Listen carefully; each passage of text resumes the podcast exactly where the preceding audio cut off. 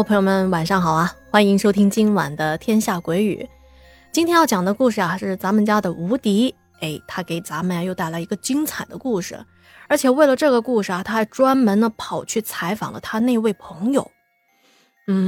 无敌说啊，他这位朋友叫猴哥，而猴哥啊，在被他采访的时候，在说起他这两段回忆的时候，满脸笑容。可是在无敌看来，这两个故事其实挺吓人的，但是猴哥就觉得自己好像是当年这些经历啊，对他来说是一件特别了不起的事情一样。好的，那我们接下来呢，就来好好的讲一讲这两件事。首先要介绍一下猴哥。猴哥和无敌一样，来自云南玉溪，家在杨广镇的某村。猴哥出生于1989年，今年算下来已经是32岁了。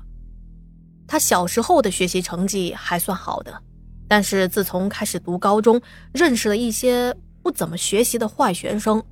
开始跟他们一起混，这学习成绩啊就一落千丈了。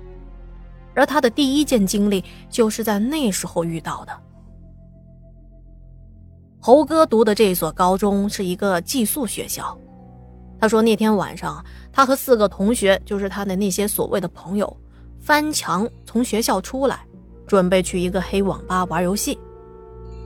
当时是2001年左右，流行一种叫传奇的游戏，相信很多人都有听说过哈。这是一款大型的多人在线角色扮演的游戏，就是类似于渣渣辉说的那种四兄弟就来砍我这种游戏吧啊。玩家呢可以扮演武士啊、魔法师、道士3种角色进行游戏，而且在游戏中可以通过采矿啊、打猎来获得货币，利用货币进行贸易等等。也就是说，猴哥当年他们被这款游戏迷得不要不要的，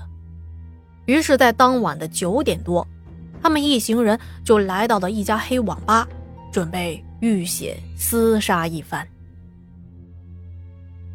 大概是玩到了3、4点钟，肚子有点饿了，毕竟打游戏也是蛮费心神和体力的。可是他们手头没几个钱，有钱也拿来上网了。这几个坏小子就商量着去网吧附近的一家小卖部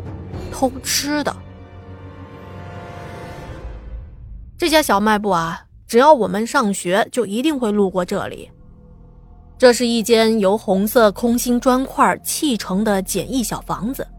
当然了，现在已经大变样了。无敌说啊，但我对房子以前的样子呢，还有着深刻的印象。我们对小卖部的老板啊、老板娘也很熟悉，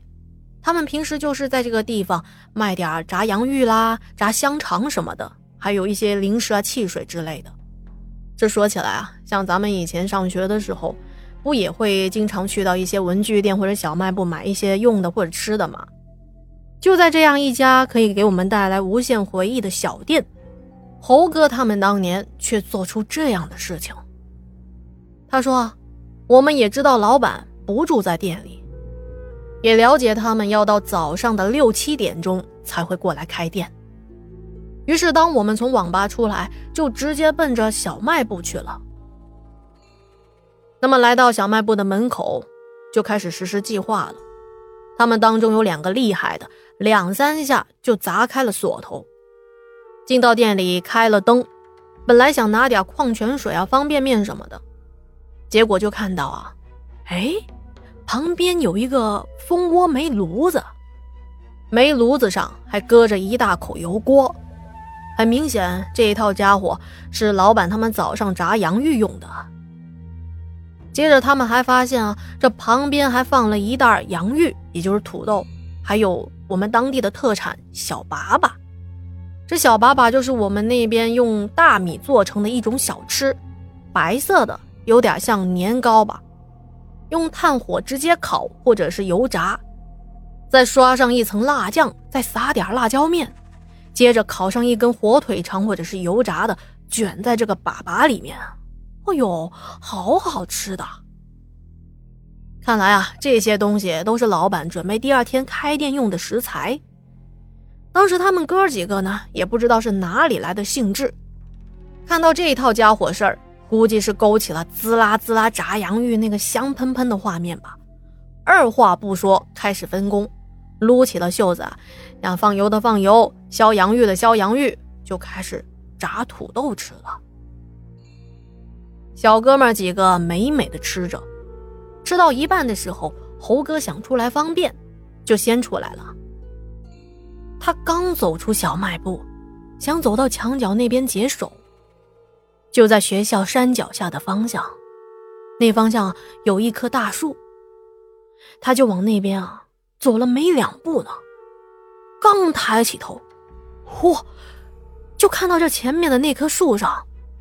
飘过来一个白影。据他说这白影飘得特别的缓慢，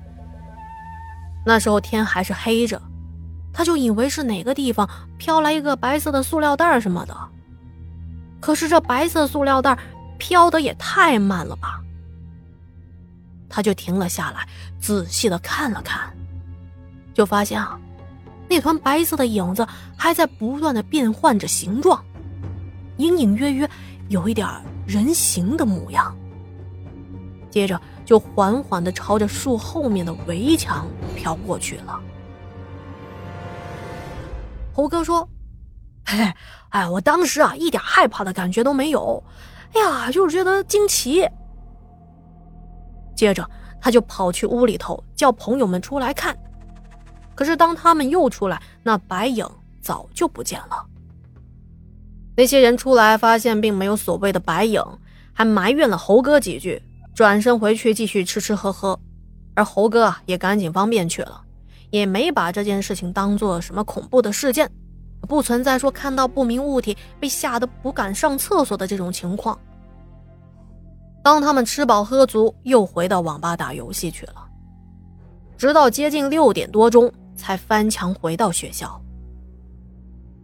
这晚上打游戏，白天哪有精神听课啊？于是白天在课堂上补觉，真的是日夜颠倒，分不清主次。而第二天白天睡也睡够了，到了晚上又精神，睡不着。不过这一天没有去网吧，因为没钱了，就躺在宿舍的床上开始互相的吹牛侃大山。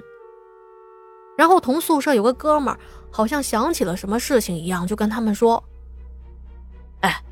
昨天猴子不是说在小卖部旁边那棵大树上看到白影吗？哎呀，我想起来了，那棵树上我听说好像吊死过人。